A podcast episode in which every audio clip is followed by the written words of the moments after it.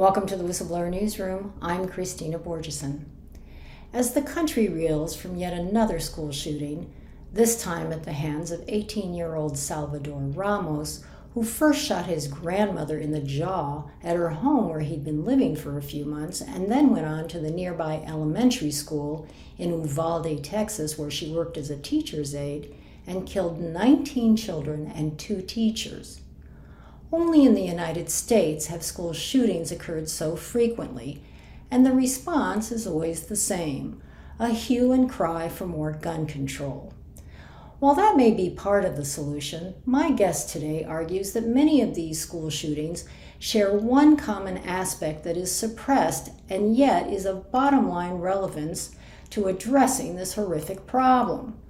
twenty-three years ago, in nineteen ninety-nine, award-winning investigative reporter Kelly O'Meara uncovered a fact that virtually no one else had noticed, and that she published in her landmark magazine piece, titled Guns and Doses, for the Washington Times Insight Magazine. As the title suggests, what O'Meara had discovered was a link between psychiatric drugs and acts of senseless violence, and that many of the then recent school shooters were on psychiatric drugs when they committed their crimes. The omerta on discussing this angle is still in force, but she's here to talk about that, as well as irregularities she's found in the current narrative about what happened in Uvalde. O'Meara has penned dozens of articles exposing the fraud of psychiatric diagnosis and the dangers of psychiatric drugs. She also authored the highly acclaimed book, Psyched Out, How Psychiatry Sells Mental Illness and Pushes Pills That Kill. O'Meara is currently the host of the podcast, Don't Ask That Question, with Kelly O'Meara. Welcome, Kelly. Hi, Christine. Thanks for having me on. For more than twenty years now, you have been following school shootings mm-hmm. assiduously. You've been reporting on them, and you even wrote a book called Psyched Out that was inspired by something that you were the first person to report. Yes. Talk about that. I actually got into reporting at the Washington Times Insight Magazine uh, back in the uh, late nineties, early two thousands. I started uh, reporting on a psychiatrist. Back in ninety-eight, I wrote an article who uh, I read his book, and uh, he believed that the sooner you had sex with a child, the better off they would be. And so I, what a, I like a pedophile psychiatrist? Yeah, sort of like, well, that's what I thought. You know, I thought oh. this can't be good for kids if this guy is seeing no. kids, right? Yeah. But he thought they're healthier the, the sooner they had sex. So oh. I wrote this article, and in the process of writing that article, I was introduced to uh, the Citizens Commission on Human Rights. I actually interviewed them uh, uh, for the article. And uh, anyway, after interviewing them about uh, that particular psychiatrist, I sat in a Holiday Inn in Washington, D C with Marla Philiday, who is uh, the uh, vice president of C C H R. And we just had kind of a conversation. She started talking about Ritalin and A D H D and how bad it was. And, and she said, you know, there's no science to support that A D H D or any psychiatric diagnosis Um, is a disease or, you know, an abnormality of the brain. And I was like, I don't think so. In my mind, I'm thinking she's crazy.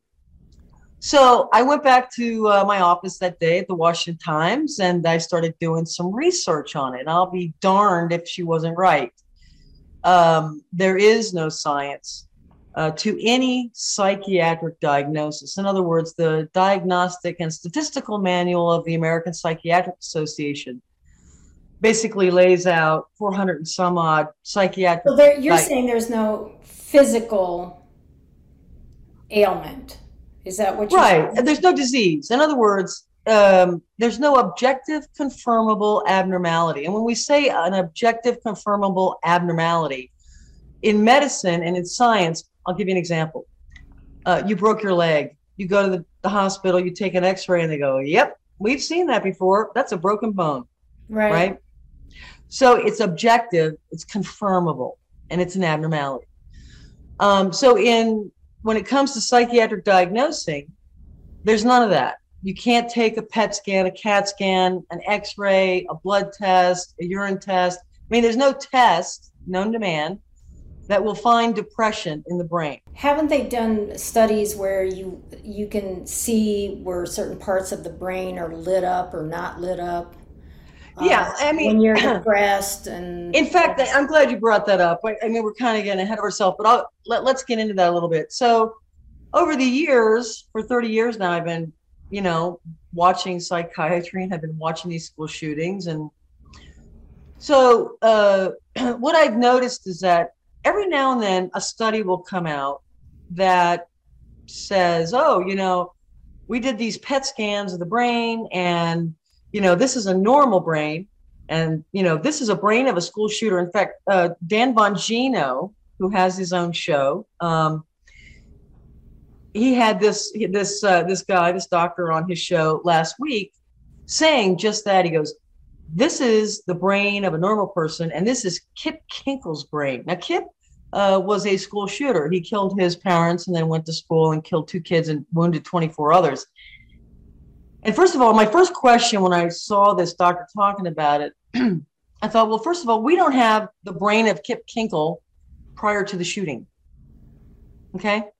Nobody took P E T scans of his brain prior to the shooting. Right. He also, this guy, in showing these two comparisons, he didn't he didn't consider the fact that Kip had been on psychiatric drugs. And we know that psychiatric drugs change your brain. We know this. In fact, we now know that antipsychotics really change your brain. There was just a study last week that was published in um, a magazine that I read. So what I'm saying is every time they put out one of these, this brain and this brain, you know, see the difference? They never, in fact, they never ask if these people have been on psychiatric drugs. I even called the last large study. I called the head of that study and I said, hey, I was just wondering, you know, did did you ask your patients, you know, were they on psychiatric drugs? And she goes, no, we didn't. So it's very misleading. On top of that, the National Institute of Mental Health, the American Psychiatric Association, um, the World Health Organization, everyone will tell you, we don't know how the brain works. We have no idea how the brain works. You may see something here, but we have no idea how it affects this thing over here. You understand? It's right. That complex. It's more complex than the universe, okay? I mean, we know more about the universe than we do the human brain. It's it's really that simple. Nevertheless, so, um, you know, bringing it back, you know, as soon as I did that research about A D H D, you know, kind of floored me because I was one of these people that just accepted that A D H D was real and, you know, these kids really needed help.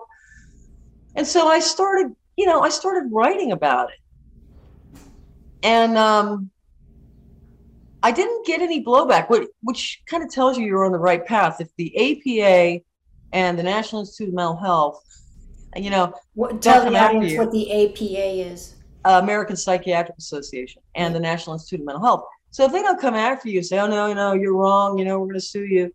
Um, you're pretty much on the right road.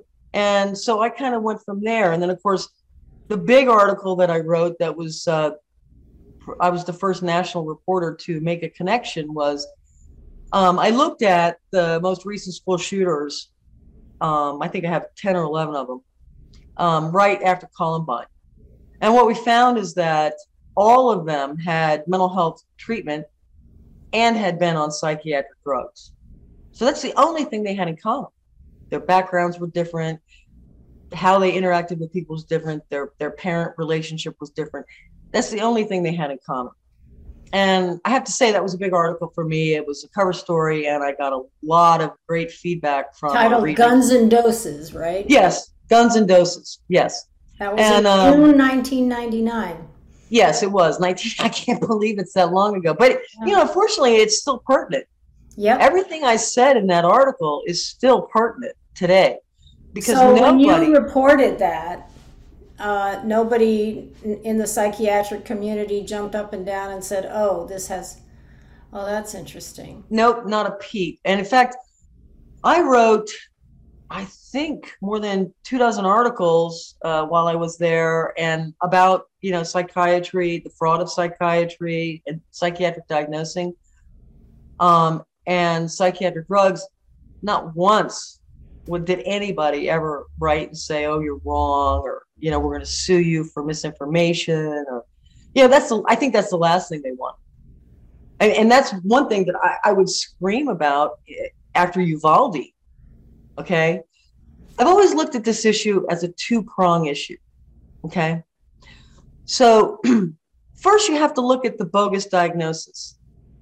There's no science to it. Um, any of the psychiatric diagnoses, such as A D H D, depression, you know, there's even math um, diagnoses. Yeah, but but I, that, I understand what you're saying about, you know, there's no physical ailment there, but people... I, the A D H D sometimes is questionable to me, because mm-hmm. I had a situation when my son was was young, and in mm-hmm. elementary school they wanted to put him on Ritalin because he was antsy and did not want to sit in his chair all day long, and they wanted me to put him on Ritalin, and I felt like, you know, I, I don't blame him. This is a kid full of energy. He doesn't want to have his, you know, butt nailed to a chair for mm-hmm. hours on end. So I had to go through a big diplomatic dance and so on to make sure that he was not put on, on any drugs, you know? Mm-hmm. Um, so, and, and that really woke me up to how a lot of kids seem to be drugged.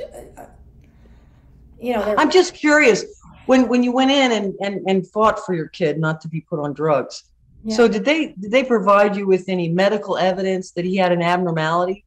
No, they just recommended it. They just recommended it. You know, he's mm-hmm. he's disruptive in class. I mean, he came into class with a tennis ball one time, and and the teacher took it away from him, and he walked up to the teacher's desk, opened it up, and took his ball back. He did, you know, he you know was misbehaving on that, but he wasn't. You know, he wasn't attacking other kids and, and throwing chairs around or anything like that, but they immediately wanted to put him on, on Ritalin, and that really that really struck me, and it really frightened me. And years later, I did some uh, substitute teaching, and I was so struck by, I mean, these kids who were being drugged. And I remember uh, one kid, when I was... I was supposed to read these stories to them. That was what I was supposed to do while I was there. He, he was, you know, they were like eight, maybe seven years old. And um, this, they told me, oh, he's kind of a problem, and they've just changed his meds a little bit, so he might be a problem in the class, and so on and so forth. And so I decided not to read this ridiculous story they had me, wanted me to read. I decided to do something on surrealism, you know?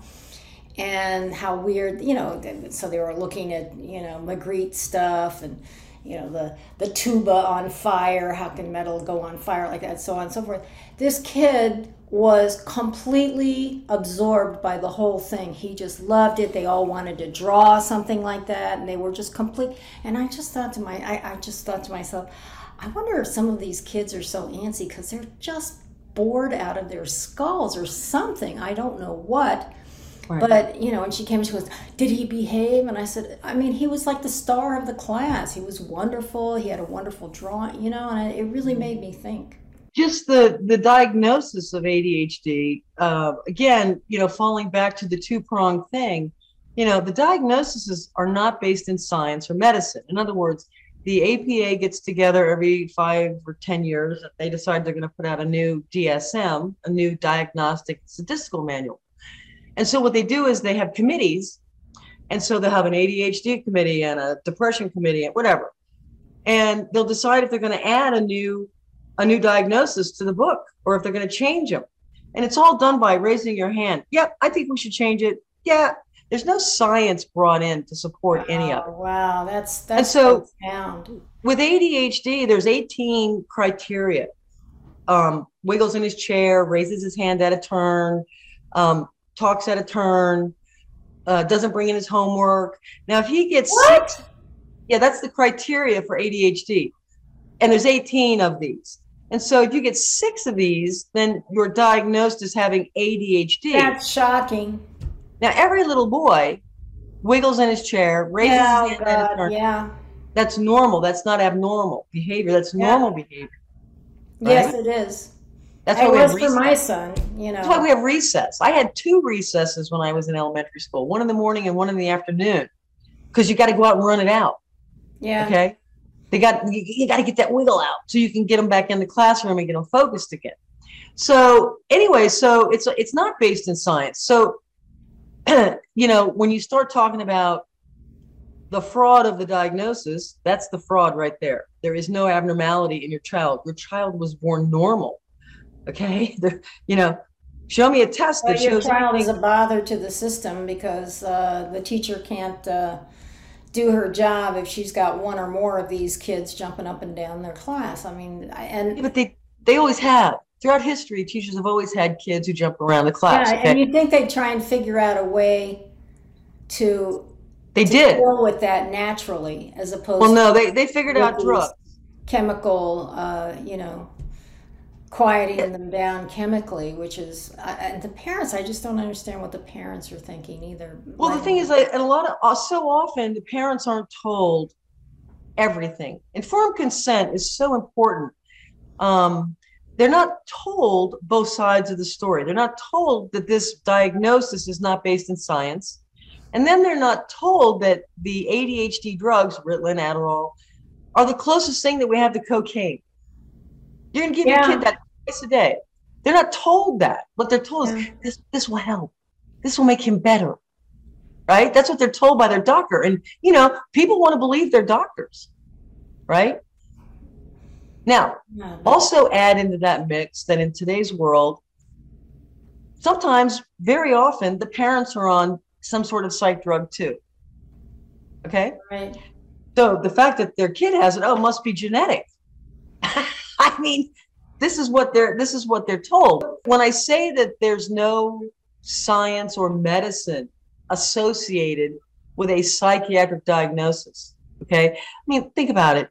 You're suffering from math disorder. You're suffering from writing disorder. You know, this is in the book. This is in the D S M. Yeah, the A D H D thing is is questionable. I mean, I've seen hyper kids, and there's some kids who can be hyper, but I don't think.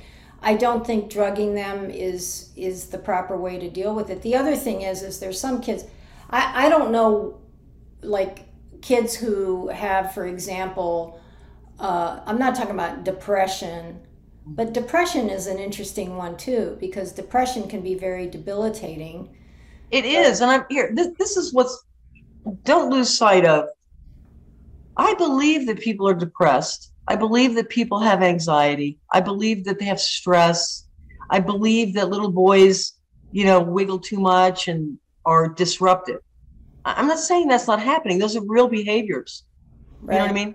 Right. What I'm saying, though, is by chemically trying to alter that behavior, right, you don't know what the outcome may be. In other words, yes. some people can take these drugs and they're okay. They move on with their life. Some people can't. Their their makeup, they they, they have a bad time with with taking Chemically, these. Chemically, they can't handle it. Yeah. Right. Okay. And that's why so they have know, those black, what they call the black box warnings. Could you talk about those a little bit? Well, yeah. First, I want to. I just want to read a few things here because I want people to understand that I'm not just pulling this out of anywhere. So these are re- these are very important doctors who are talking about the diagnosis. Okay. So I'll just I'll just read two of them uh, for, for you. And this is a neurologist. His name is Fred Bauman. He says, throughout mental health, psychiatrists and other physicians as well use the term chemical imbalance. Yes. To mean disorder, disease, sickness, illness, when there is never an abnormality of any kind during examination or test, such as the total one hundred percent fraud of psychiatry's chemical imbalances, psychiatry's way of making patients out of normals. Okay, this is a neurologist, and you know, neurologists study diseases of the brain. Psychiatrists study behavior. Okay, there's a big difference there. So, anyway, the black box um, that was a very important step during my process in learning about the drugs and psychiatry. A lot of people were committing suicide um, on antidepressants. And so uh, the F D A was bothered by so many people. I remember going to the hearing. The F D A had a hearing whether or not we should put black box warnings on antidepressants. And all these parents, it was it was just chilling to be in that room, because it was packed with parents who had lost children to suicide. And they had these oh. huge, enormous posters of their nine-year-old daughter oh. who hung herself in the closet. Oh. And and um, and they all got up and spoke for two minutes. That's all they got was two minutes. Yeah, it was heart-wrenching. I mean, really, it was this horrible hearing. And then at the end of the hearing, they weren't going to vote, but the audience started screaming, no, we want to vote. Okay. So they did. Ultimately, they put the black box warning on all antidepressants except Prozac. I don't know why Prozac got excluded. I really don't, because there's ample, ample information um, about Prozac. And this is for uh, uh, children. This isn't for everyone, okay? The black box warning is for anybody under twenty-four. So the black box warning is the last step that the F D A takes on a drug uh, before they pull it from the market, okay? That's how bad it is. I mean, a, this is a huge thing to have a black box warning on antidepressants for suicidality. All of the antidepressants have it. But what about homicidality?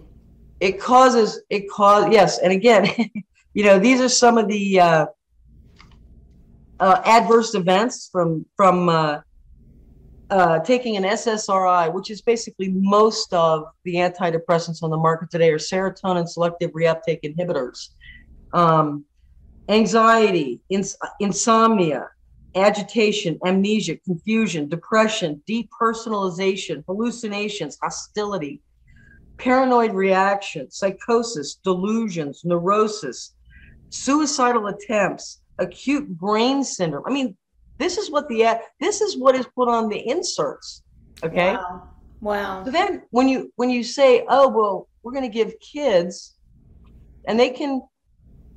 The thing about uh, the F D A is they don't approve the antidepressants for kids, but doctors are allowed to prescribe off-label. Okay, meaning it's not approved for kids, but I think he'll really get some good out of this. What does so, the F D A consider kids? One through twenty-four? Yeah, under twenty-four. Okay, under twenty-four. So, so we can give these to kids. Oh my God, we have a lot of kids on antidepressants, don't we? Oh, I think it's up to fifteen million now um, what? in the U S. Yes. fifteen million children on antidepressants? Not on antidepressants, but psychiatric drugs. So A D H D drugs, antipsychotics, antidepressants, anti-anxiety drugs. That's an epidemic. Well, it's a lot of kids. And so you have to say to yourself again, what aren't parents being told before they allow the drugging of their kids? What aren't they not being told? Do they understand the diagnosis is purely subjective? It is subjective. It is based on somebody's opinion of your child's behavior. It's not based on a disease or an abnormality in the brain. And in fact, most of the uh, prescribing is done by the family doctor. It's no longer done by psychiatrists. It's done by the family doctor. Do you think they sit and spend a lot of time with your kid to, you know, really figure out what's going on? Now, are there side effects to these drugs? Like, are there, is there permanent damage to the brain or permanent damage? Well, again, remember, all of these drugs are chemicals, serotonin, norepinephrine. Um, um, I can't even think of all of them. And what they do is they're, they're increasing, for example, they're increasing the serotonin in your brain. So serotonin is a neurotransmitter. And its biological function is uh, modulating mood, cognition, reward, learning, memory, and numerous physiological processes such as vomiting and vasoconstriction, et cetera. So when you start talking about changing the chemicals in a child's brain, right? Yeah, a growing um, brain. In nineteen, brain. Well, and they don't develop until they're twenty-one years old. That's when your brain is fully developed. Okay. Okay. So look at it this way. I, I wrote this article in two thousand sixteen, and it's based on I M S health data. And so we have just alone, they report that uh, there were uh, forty-five thousand eight hundred four to five-year-olds that are on antidepressants, forty-five thousand eight hundred. And that was in two thousand sixteen. Then you have twenty-four thousand who are on antipsychotics. Remember, their brains are still developing. Right. So you're changing this child's brain chemically, right? God. I, I... And usually what happens, though, is that they don't get the reaction that they want, or the drug isn't working, so we're going to up it, or we're going to change it to a different antipsychotic or a different antidepressant. Or combine it with something else. Or we're going to give them a chemical, or we're going to give them a, a cocktail of these chemicals. We're going to give them an antipsychotic and an antidepressant. So you wonder, their their brain is all, it's completely messed up at this point. It's no, they're, they literally no longer are in their right mind. So let's let's talk about these school shooters that you discovered. The commonality was they were all on these antidepressants. Mm-hmm. What kind of antidepressants were they on? And was this widely publicized? Did this, I, 'cause I know that these school shootings, they trigger gun control um, debates, but I've never heard a debate about uh, drugging children, because, you know, the commonality among so many of these kids is is uh, these psychotropic drugs. You're never going to hear the media, especially the media, you know, say, oh, well, you know, maybe it's the drugs that we're giving these kids, these mind-altering drugs. Why? All you have to do is watch T V for two hours. Every other commercial is pharmaceutical commercials. Right. There is too much money involved to bring attention to this possible connection, okay, to, for anybody to even consider it.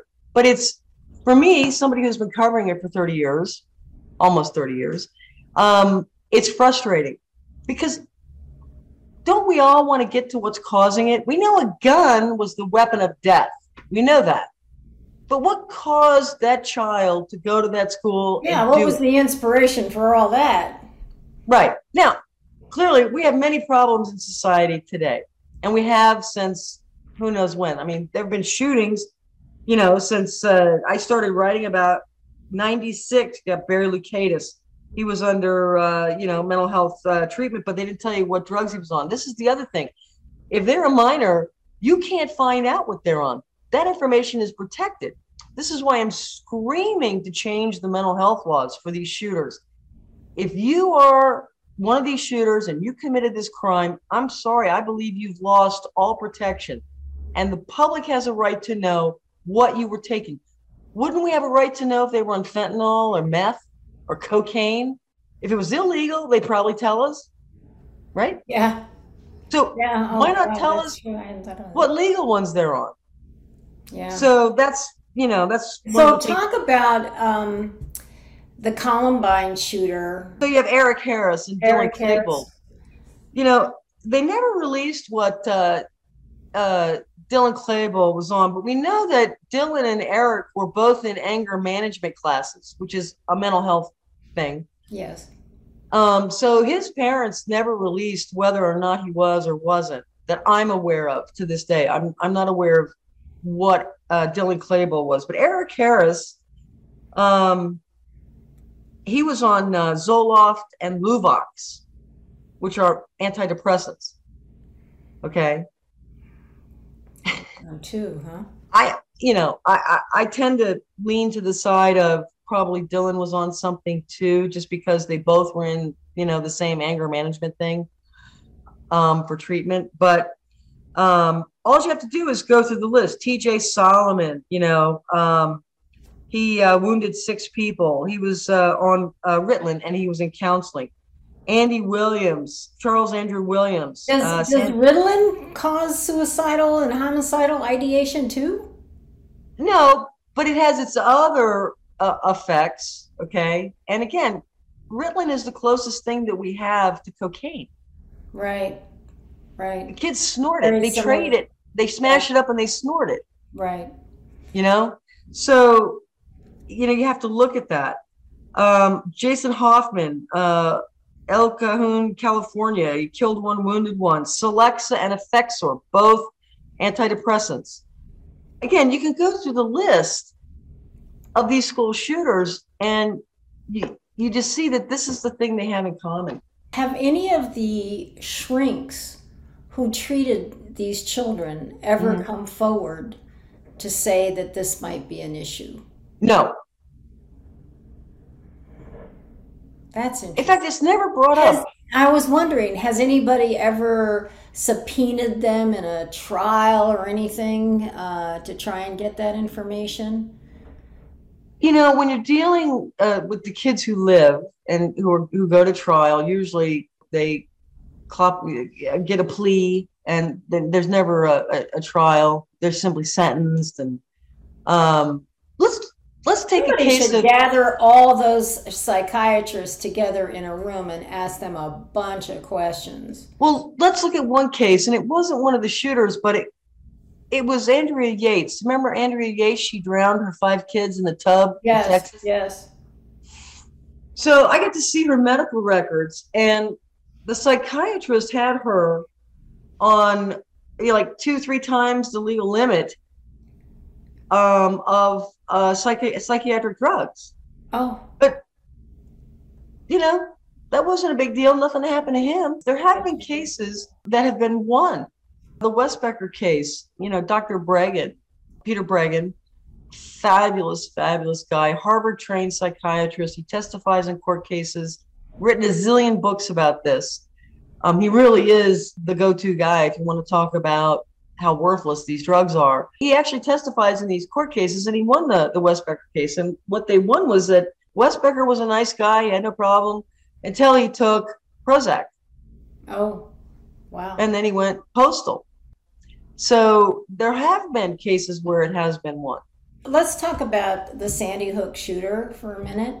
Adam Lanza, the Sandy Hook shooter, was all his life Uh, had issues. Okay, his parents had uh, some issues with his behavior.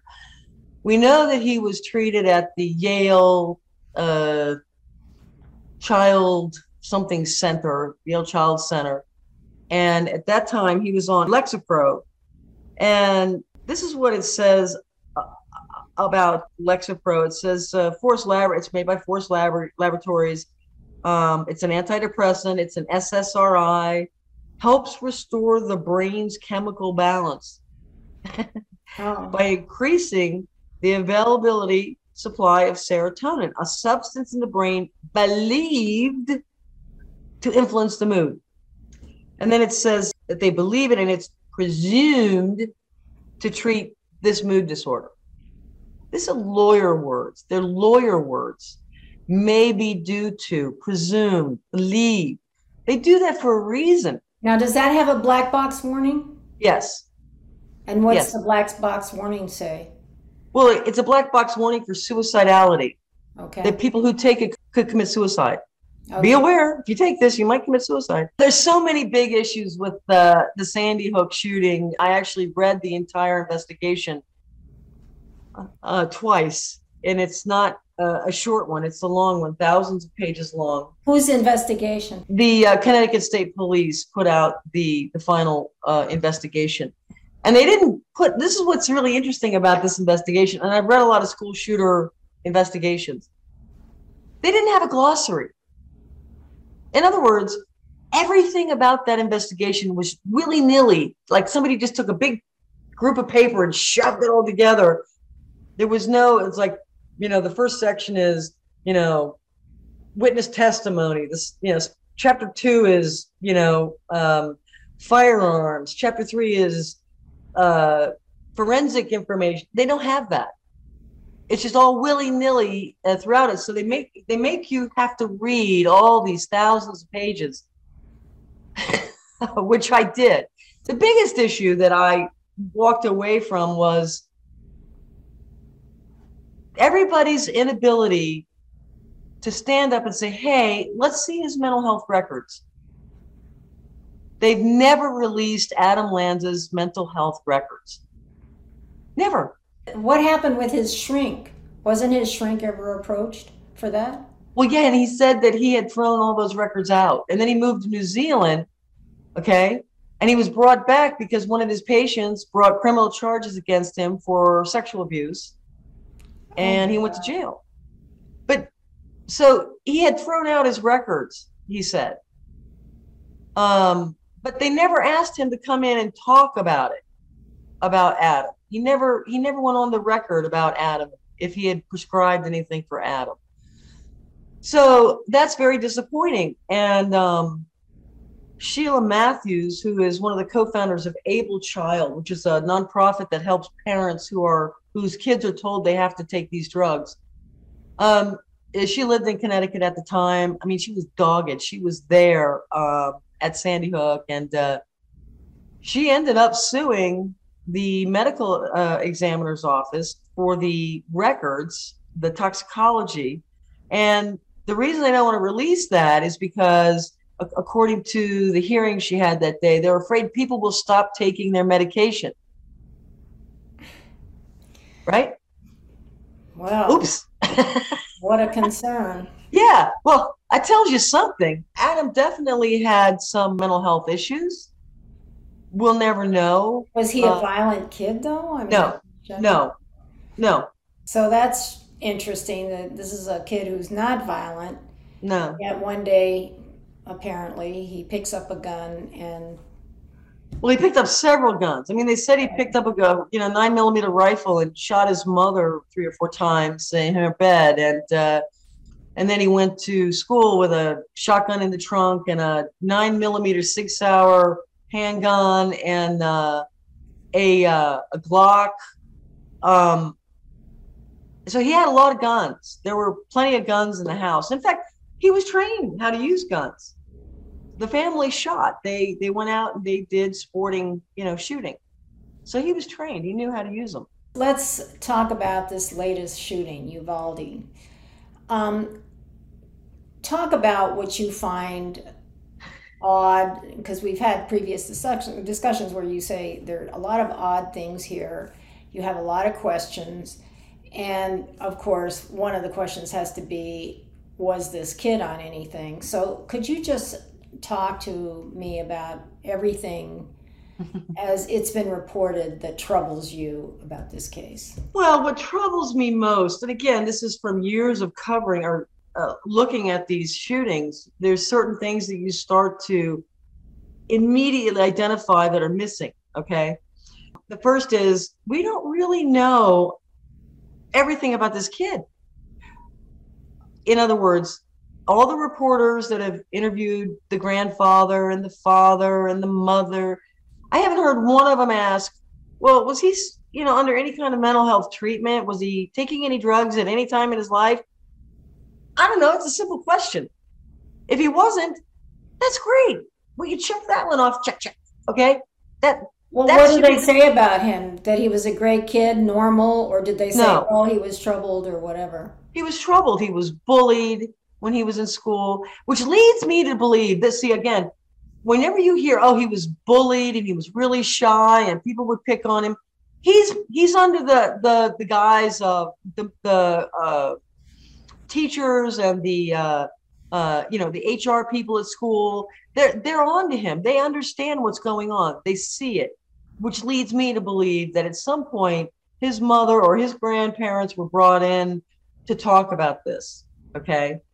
But we haven't heard this yet. We haven't heard this from anybody. Well, to talk about his being bullied, sure sure because that's mental health, you understand, in schools. Yeah, that's, but that's, you know, it's interesting. If he's being bullied, it's interesting that it's his mental health that, that is, you know, that comes up first, as opposed to the mental health of the bully. Right, right. You know, I mean, but again, kids, kids are kids. Kids kids bully each other. I don't know. When I was in school, I got bullied. No, I know, bullied. But there's a certain kind of bullying where you're the you're the constant target. Sure. Of somebody. Sure. And I, I, my, my daughter had something like that, and I called up the school, and I said, you know, we can handle this quietly, or we can handle this uh, in a very big way, mm-hmm. but this, you've got to bring this this child to heel, or else you're going to have, you know, I'm going to make this public everywhere. So they fixed it. They, you know, oh. and, and yes, they said yes. This person. Uh, this person has been has does have problems, and so on and so forth, and and they talked to his parents, they talked to the kid, and my daughter was left alone. But I wasn't I, I wasn't even going to begin to be nice about it, because I know how horrible bullying can be. Sure. So uh, and, and again, a lot of times the schools do not address it. A lot of times they don't. But it, they don't. But a lot of times they do, and what they do is they rush to mental health. You know, do you want to go ahead and talk to somebody? You know, that kind of thing. Why should he have to talk to somebody? Why shouldn't again? I'm here.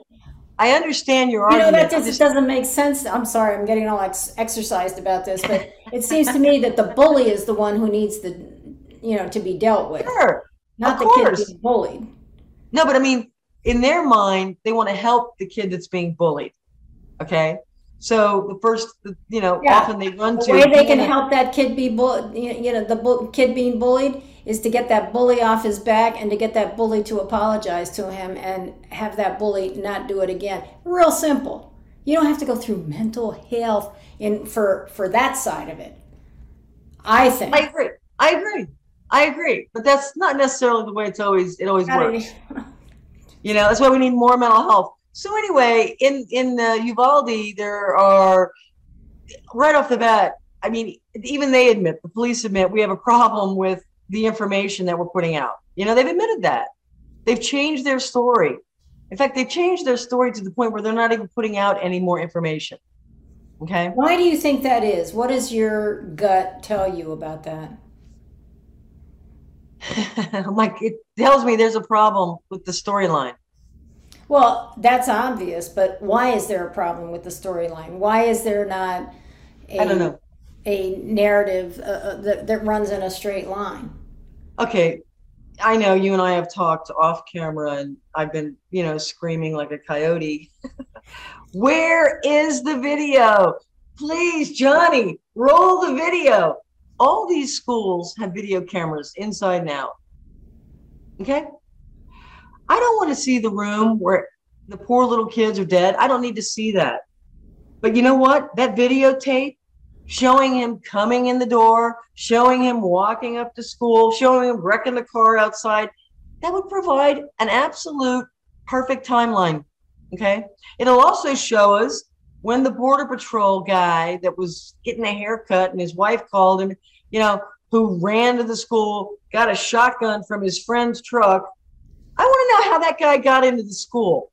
Well, okay? He said he had a he got a janitor's key. I want to know how he was allowed.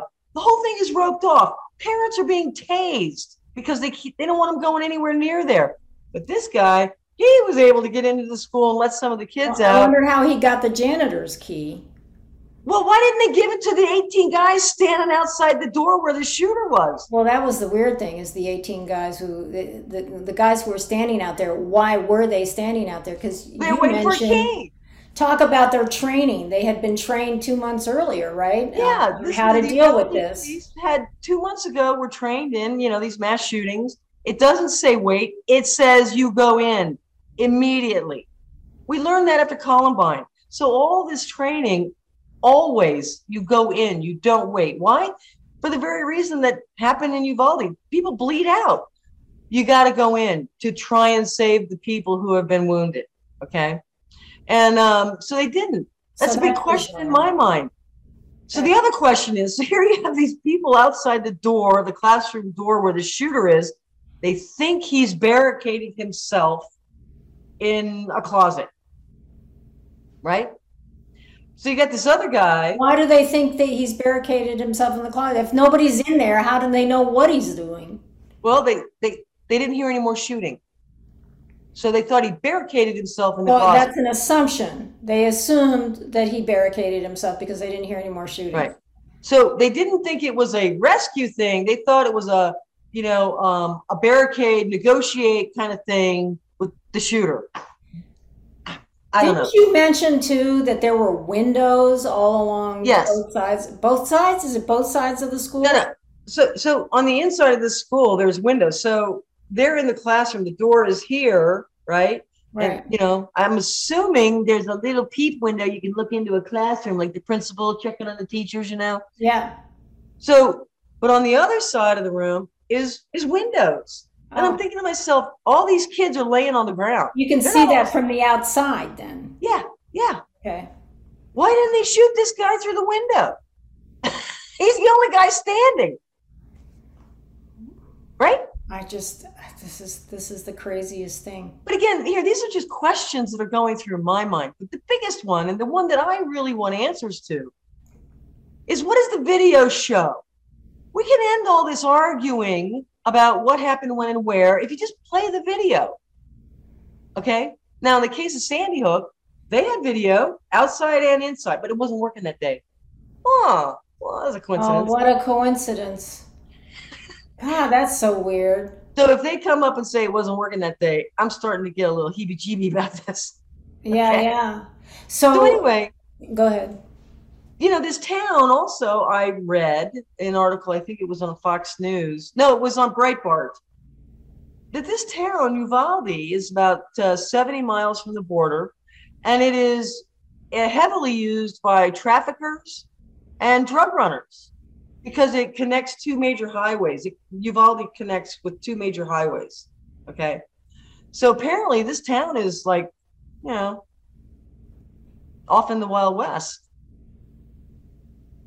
And what connection would that, could that have? I, I don't know. I just thought that was kind of interesting because I just read this two days ago.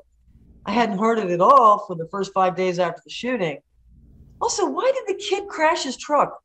It's literally fifty-six seconds from his grandmother's house to the outside of the school. Okay? Okay. He wasn't being chased. He wasn't being chased. So why did he crash his truck? I wonder if he, he was impaired in some way. Again, you have to ask yourself, was he impaired? Was he impaired on illegal drugs? Was Did he take fentanyl, meth, coke? I don't know. Or was he on psych drugs? I don't know. This is why the toxicology report of his is going to be crucial. And again, you know, Sheila Matthews of AbleChild, Uh, called down to Texas to the uh, Justice of the Peace, the judge down there, and he told her that the body was taken to an undisclosed location of the shooter. Okay. Oh. oh. Was taken to an undisclosed location in Bexar County. Not to the local coroner. Right, to an undisclosed location. Now, why wasn't security, he taken? For security reasons. What security reason could there be? I mean, I think maybe the police couldn't protect a dead body. I don't know. I mean, really, that's what I said. I said, why? I mean, he's dead. He's what, dead. What's somebody going to do to it, right? Unless he's connected to somebody who would be mad that he was shot or something, but, you know. Well, okay, so they've taken it to an undisclosed location in Bexar County, which is San Antonio County, basically. And, um, he has been processed. The body has been processed, which to me, I would, if I had been making the call, I would have said, what do you mean by processed? Has he been embalmed? And I would have then said, did you first take, you know, organ tissue so that we can get a good toxicology out of it? Well, surely they're doing a toxicology report. Okay. Well, they say they are, and it'll be four months before the toxicology report will be available. Four months. It should take a week. Oh, really? Four months. Oh, that's, that smells. That so, smells.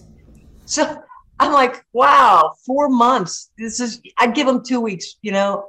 Okay, you're busy. Uh, but this goes to the front of the line. This is a mass shooting. This goes to the front of the line at the lab. Now, was this guy, was this guy like Lanza? Was he an experienced shooter? Not to my knowledge. In fact, uh, the, when he was eighteen, turned eighteen, and he went and bought the guns. And the guns were expensive. The guns and the ammo, it's my understanding, were up to four thousand dollars. So you got to go, where did the kid get four thousand dollars? From a poor family, right? And the and the guns were properly registered, though, right? Properly registered. On his eighteenth birthday, he was able to buy them, yes. So how long after did he go kill people? Pretty quick. Pretty yeah. quick, yeah. Wow. That's interesting. Yeah. I mean, again, there were clues that he was going to do something because he was online on, you know, and he was talking to this girl and he showed her a picture of his guns. So again, people knew that he had these that, you know. Did anybody at the school know? No. Mm-mm. Did his family know? No, in fact, his a uh, couple of felons in the family. Well, yeah, his his grandfather was a felon, and being a felon, he had to report to the police right away if he knew there were guns in the house, or he could go back. He didn't know that. He said that he didn't know that he had them. Oh, oh, yeah. Grandfather said he had no idea that he had them. And he was in his grand. He was living with his grandparents, right? He yes. was not living with his parents.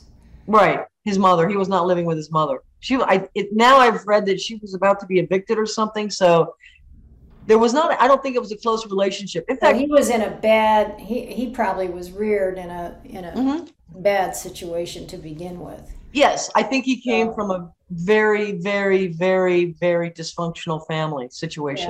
Yeah. Yeah. And and if you're talking about uh, Uvalde being some kind of a drug mecca. Mm-hmm. But, but I mean, a corridor. It's like a corridor for these things because okay. of the way the highways hook up. Well, if they find, do you think if they find illegal drugs in his system that they'll more readily report that than than pharma, you know, S S R I? You know, they may. I, I again, I don't know. There's no reason for them not to tell us everything that was in his system. And again, there's no agenda here. It's just history of working on these shootings and looking at how right. the investigations go. Eh, it might be helpful. It might glean some information. Here's another school shooter who was on blah, blah, blah. Now, I, I'm interested in, in what you think. Uh, obviously, the minute the minute something like this happens, it, it does trigger gun control uh hearings, and, and people are just like, we have to get rid of guns, and so on and so forth. Mm-hmm. And um you know, I, I'm just curious to know if if knowing what you know, mm-hmm. since you've covered all these school shootings, mm-hmm. um what do you think is the best way to proceed uh to stop the, these things? Well, first I'll say that I don't think that you're going to stop them. If somebody wants to kill people, they're going to find a way to do it. Okay? Look at Jim Jones. He killed nine hundred twenty-eight people with Kool-Aid. Okay? Wow. I mean, one guy in Wisconsin drove his car through an entire parade. You know? If you want to kill people, you'll find a way. I don't think that guns, um, by restricting guns, the the ownership or use of guns um, to law-abiding citizens is the answer to this, because, you know, people are always going to find a way to kill. And bad people, criminals, are definitely going to find a way. They're always going to get their hands on, on guns. I mean, look at Chicago last weekend. They had, what, forty-eight shootings? Oh, forty-eight. But did that make the evening news? No.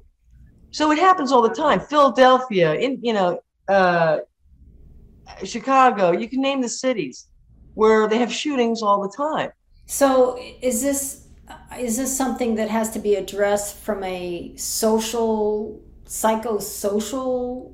I yeah, mean, I think it's everybody's so angry. Why why are are so many of our kids so hostile to the point that they're homicidal? I mean, I'll be the first one to say, because I, I wasn't brought up in this country.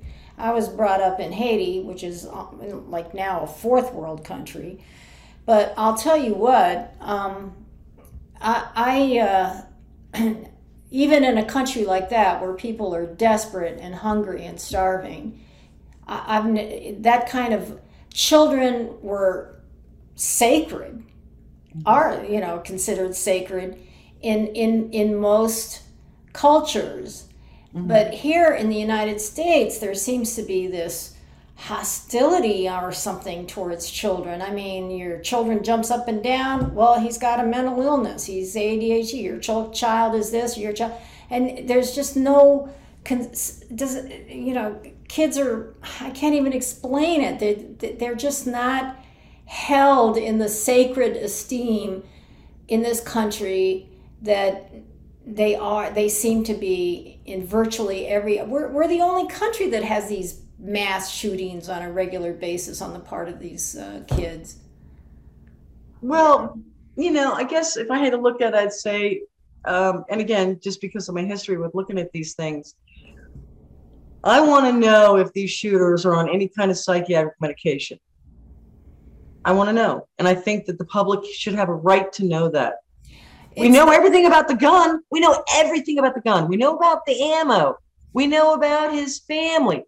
Why don't we get to know if he was receiving any kind of psychotropic medication? I'll tell you what, if if if that's the case, Big Pharma has a lot to answer for on so many levels with its products. I well, mean, I mean, we're, we're talking about all these different products that are hurting people.